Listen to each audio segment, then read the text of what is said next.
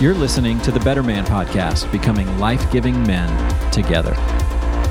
Hey there, everyone, and welcome to the Better Man Podcast. My name is Adam Tarnow. We got a great episode in store today. David Murrow is on the show today. David Murrow can be found at davidmurrow.com, M U R R O W.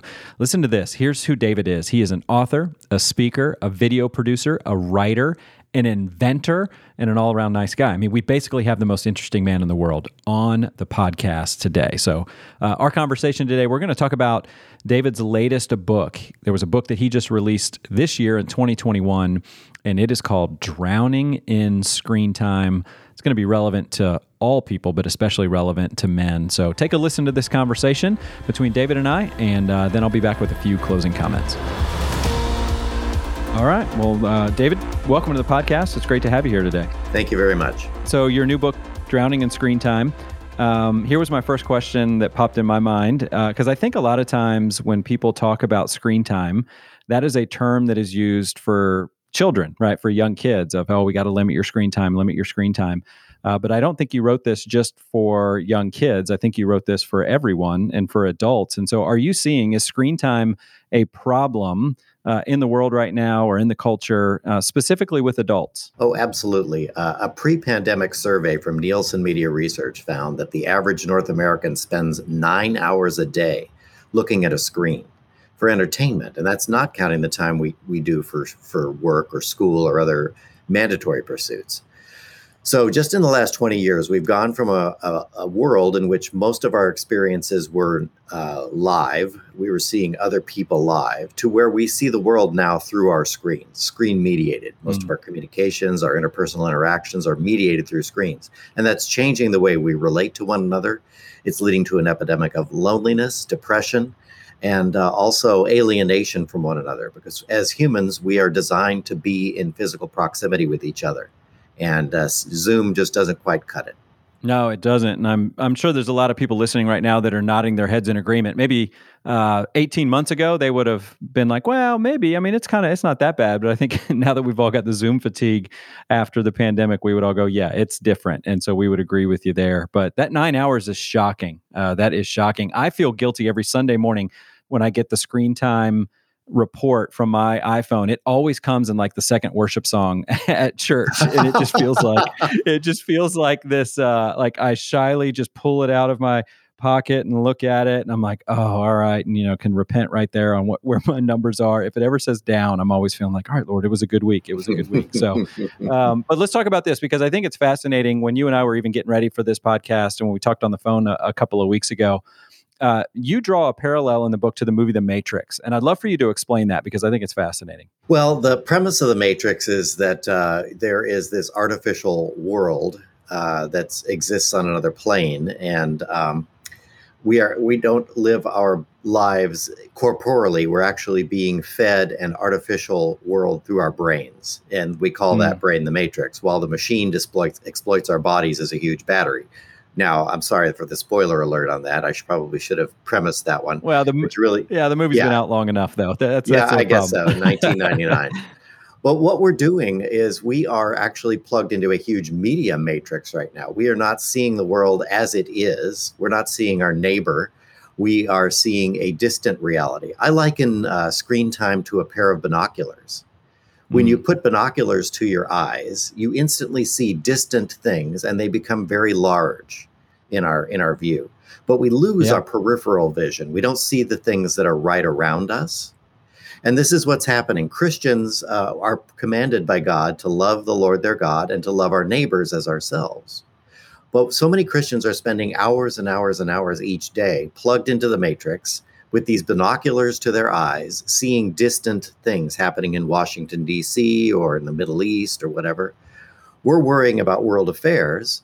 Meanwhile, our neighbor goes unloved. The very thing Jesus did, told us to love. He told us to love our neighbors. That's not happening because we're we're so focused on world affairs. We've got it completely backwards. God worries about the world. Our job is to love our neighbors. So yeah, we're plugged into this huge matrix that's telling us things that are untrue or exaggerating truths in order to get us upset and get us keep us plugged into that in the alternate reality. Yeah, I, I really like that. I think you're right. You're spot on. I mean, you're putting words to some things that I'd been feeling, uh, which is why I like that parallel so much. And I really appreciate you sharing that. I think that's a really, really helpful metaphor. And so this this next question though would kind of, I guess, dovetail off of that. Uh, you know, are you seeing how screens are dividing us as a culture into some warring tribes? Well, absolutely. I mean, you can any belief that you might happen to have can now be confirmed online no mm. matter how crazy, how, no matter how conspiratorial, there is someone else online who's going to say, "Yep, that's true." And you know, in the in in the analog world, we never could have found that, but in the digital world, it's as it's as close as a as a uh, Google search away to find fellow believers. Um, you know, there there are folks online who believe themselves to be dragons, fairies, wizards. They identify as animals. You know, these things would have been considered absolutely in, you know, we're going to lock you up and put you in an insane yeah. asylum.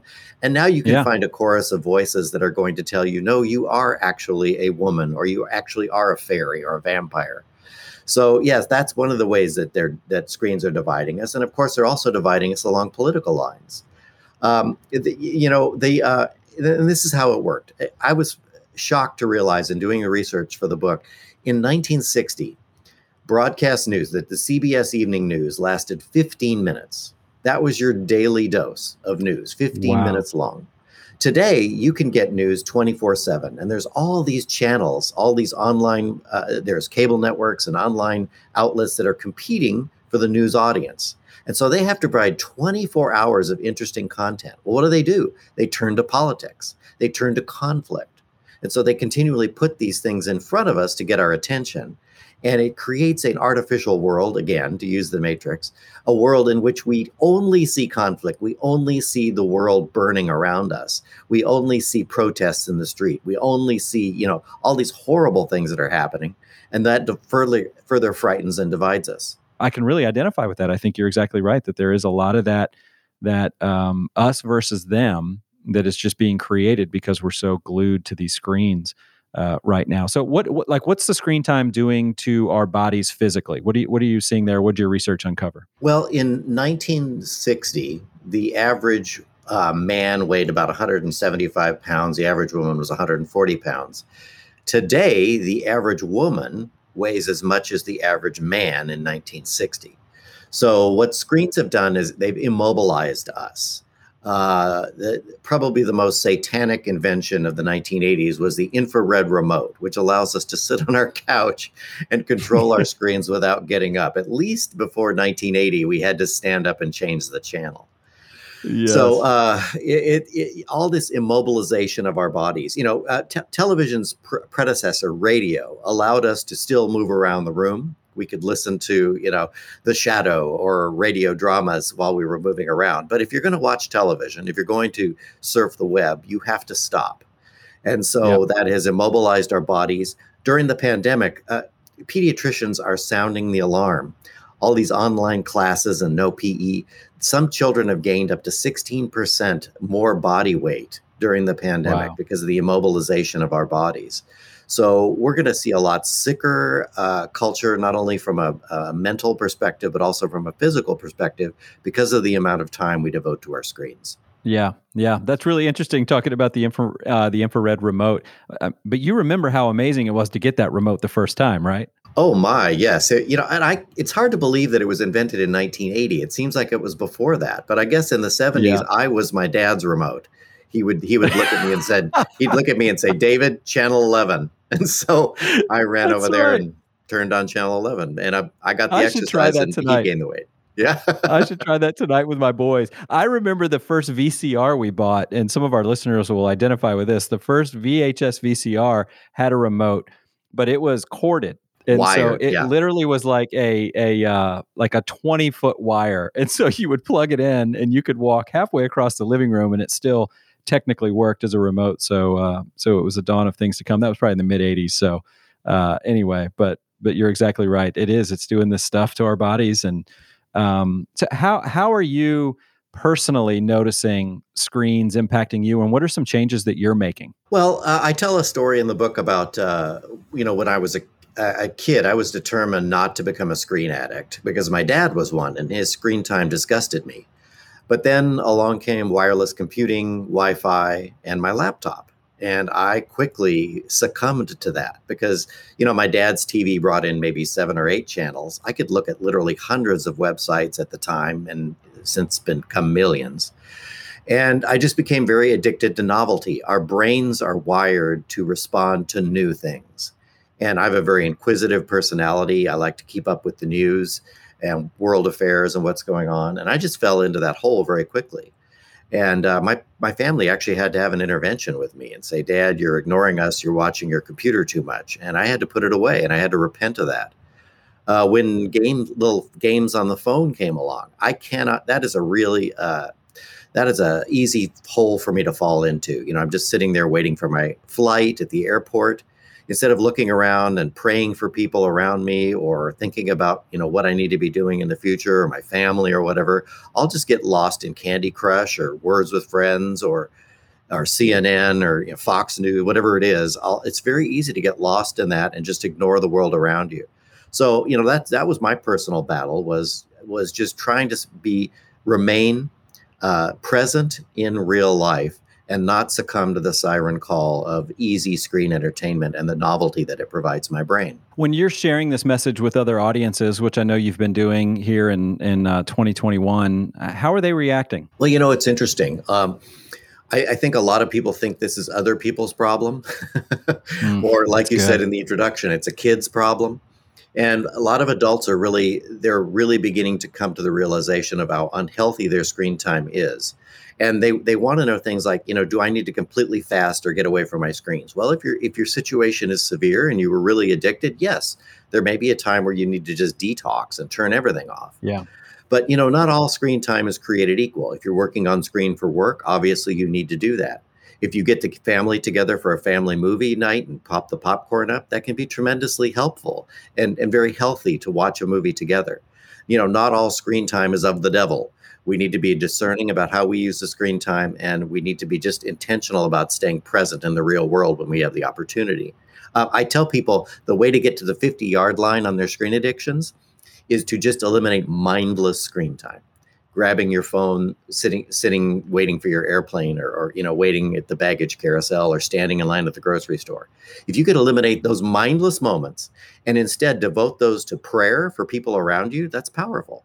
And you know just don't waste your life just entertaining yourself and looking for the latest uh, new thing on on your phone. Yeah i mean i think it hit me probably i don't know uh, maybe a couple of years ago that i think i remember the last day i was truly bored and it was the day before i got my first iphone mm-hmm. and mm-hmm. uh, and it is a boredom prevention device for me and so it is yes. amazing how many little boring moments i've got all day how long a stoplight is now, right? And it's like, well, that's okay. I can check my text messages or the elevator ride up or just walking from the parking lot into the grocery store.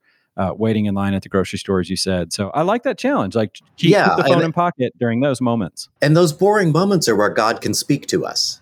Uh, yeah. That's when that still small voice of the Holy Spirit, you know, you can just say, Holy Spirit, speak to me. God, you know, what do you have for me today? and those moments are gone because all we do is you know we spend all our time on on on these devices and we we crowd out the still small voice of god with the blaring uh, trumpet of you know Fox News or our game we like or whatever it is. Yeah, absolutely. So uh, you know when I uh, became I became a Christian in college, and as my faith started to grow in my young adult years, it became common for when guys, when men would get together, we would talk about what we were putting before our eyes, right? So were we watching inappropriate movies, uh, and that mm-hmm. you know everything from pornography to certain rated R movies and television mm-hmm. shows, and you know you start to become more mindful of what you're putting before your eyes, and so you know it, I would imagine there's some people just going, yeah, but well, the screen time. I mean, yeah, I get it. I probably could lower it a little bit during some of those mundane moments, but I'm not watching anything uh, immoral. So, you know, as a Christian, I don't I don't think it's that bad. What would you say to somebody that maybe has that line of thinking? Well, I, I start my book off with a parable that addresses that. It talks about a man who has never seen the ocean before and who wades in. And uh, he goes deeper and deeper and deeper into the water. And then he encounters some jellyfish. Well, the jellyfish sting him, and eventually he loses consciousness and drowns in the church, we're very good at pointing out the jellyfish, the pornography, the inappropriate content, the swearing, the violence, right? What we don't yep. recognize is there's a second hazard, and that's the depth of the water. If we're spending oh, nine good. hours a day involved in a screen world, those are nine hours a day. We're not involved in other people's lives, loving our neighbor, loving our families, caring for one another. I mean, our life on this earth is very short. And we really don't want to devote it to something as meaningless as, you know, the latest episode of Jeopardy. You know, I'm not saying you can't watch Jeopardy. I'm just saying that if if we're giving so much time over to these things, we're not giving uh, time over to things that matter. And uh, that's yeah. that's my call. As is as young men, uh, as you said, it's not only about avoiding pornography; it's about avoiding the temptation to check out. I like that. I like that. Now, uh, yeah, and I like what you're saying there. That it's not about you know we're not picking on Jeopardy because when Aaron Rodgers is going to be the host, I mean, I think that's going to be kind of fun. I'm going to have to watch an episode or two of that, but but it is the the depth of this. I really like that that we're forgetting of uh, just yeah. where we're stewarding our time, right? Like this is this is a one little vaporous life that we've got, and and it can quickly get away from you uh, if you're not aware of all of that. So, um, one of the the fifth parable that you talk about in the book is about these digital kingdoms and the screens, how they allow us to become these lords of our own secret world. So, uh, unpack that uh, a little bit too, and and talk about what do you mean by that parable? People don't realize that when they go into the screen world, they really have a higher level of control than they have in the real world. In the real world, if your car breaks down, you have to deal with it. If you have a broken relationship, you have to deal with it in the screen world, you make all the decisions. You decide what you're going to watch, what ideas will be tolerated, who can friend you on social media. You can even summon the dead to entertain you. You know, hey, Bing Crosby or, or whoever. Let's let's uh, Robin Williams. You have this amazing, almost godlike power in the screen world. So yeah. this exercising this lordship uh, is is making it harder for us to submit to the lordship of Jesus and to the authority of earthly figures that we need to be submitting to, like our churches or you know our pastors. Uh, we we just get used. We get so used to being so in control that we do not uh, yield to the authorities that we should be yielding to. First to Christ, and then to the church, and these sorts of things. And we're seeing this just this outbreak of rebelliousness in the church because everybody thinks that they know what's right, and they're used to being lords of their personal digital kingdoms. And so they hear one little thing in church they don't like, and they quit you know, because yeah. because hey, that didn't, you know, I'm going to cancel that, and and it, it's leading to just just tremendous dysfunction in the church today because everybody is the the, the lords of their own digital kingdom, and uh, if they don't like it, you know, if they don't like something in the real world, they cancel it because that's what you do in the in the digital world. Man, and you know that that's a great example right there of not understanding the depth of the water that we're swimming in. That not an immoral thing, right? To oh, well, if YouTube is feeding me this and I don't like it, it gives me an option to say, stop feeding me things like that. Or if that video gets boring, I can just stop it and go to something new. Training me uh, unknowingly to become this lord of this and really become intolerant of anything that doesn't pique my interest or or keep the boredom at bay right and uh, and so that's a that's a fascinating connection there uh, with all of that so uh, let's do this here before we wrap up, and I'll let you get back to your day. So, you know, we've we've mentioned social media. That's always going to be a hot topic, good, bad. You know, there's some good things you can do with social media. There'd be some some destructive things with all of that. But what would you say? Like, what's a what's a Christian perspective on how to represent Christ on social media? What would you say to that? Well, I would say the world could not care less about your doctrine. Uh, you know, in the mm. time of Jesus, uh, the Pharisees had excellent doctrine uh, they knew the they knew the scriptures right and left, and they stood up for righteousness. And Jesus yeah. wanted nothing to do with it because they were devoid of love. And uh, you know, I, I think this is what a lot of Christians are doing. They're trying to stand up for truth and righteousness, and people don't care. People don't want to know what you know; they want to know how much you love.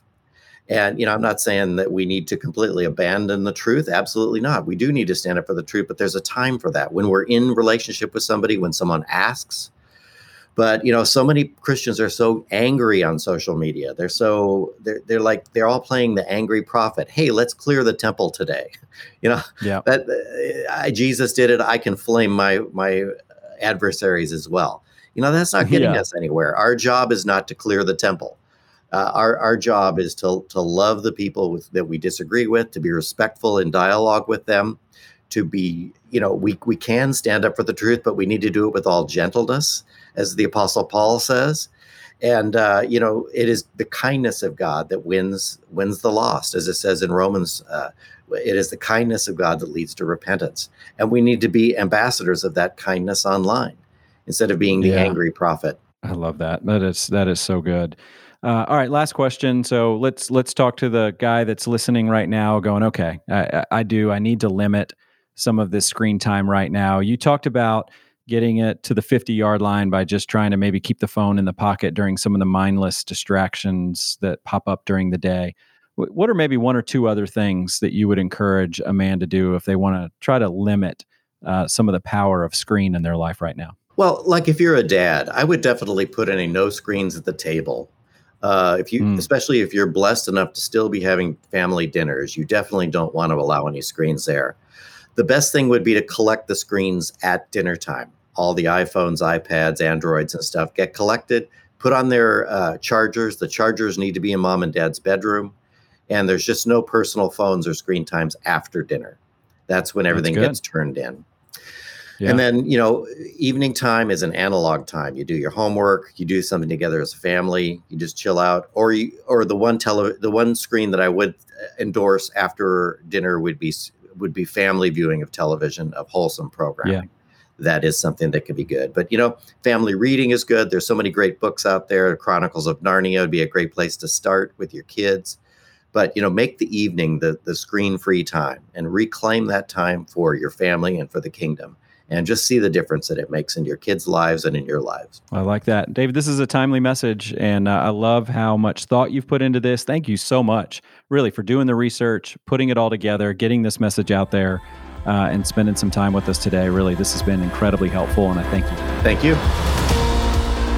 Once again, thank you so much, David, for joining us on the podcast. Personally, I just wanted to keep asking him questions. I thought that his insights were fascinating, uh, and I'm sure you did too. So here's what we can do we can just go buy his book. Uh, we can pick up Drowning in Screen Time. Uh, it's available wherever you love to buy books, so go and uh, go and check it out.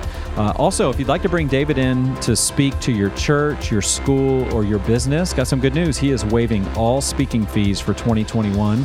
Uh, if you can work it out for him, he can show up at your uh, your location live, or you can schedule a Zoom meeting or webinar.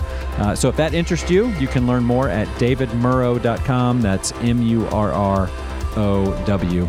And then just one last thing before we leave and wrap up today's episode. If you've been enjoying the Better Man podcast and you are looking for ways to reach your friends, uh, then Better Man might be exactly what you're looking for. Our 11 week experience is an easy way to invite your friends to explore manhood in a way that's not only going to give them a biblical perspective, but it also could change their life forever. So, Better Man is free of charge for churches. And so, if that interests you, go to betterman.com. You can explore how you can bring this experience to your church or your community. Go check it out. Uh, this could be a great way for you to influence your friends with the life changing message of Jesus and exploring this topic that I know is relevant to all men. That's betterman.com. Once again, today's episode was mixed and edited by the team over at Sound of a Rose. You can learn more about them at soundofarose.com. That's all we got for today. Thanks again for tuning in to the Better Man podcast. We'll talk to you again next time.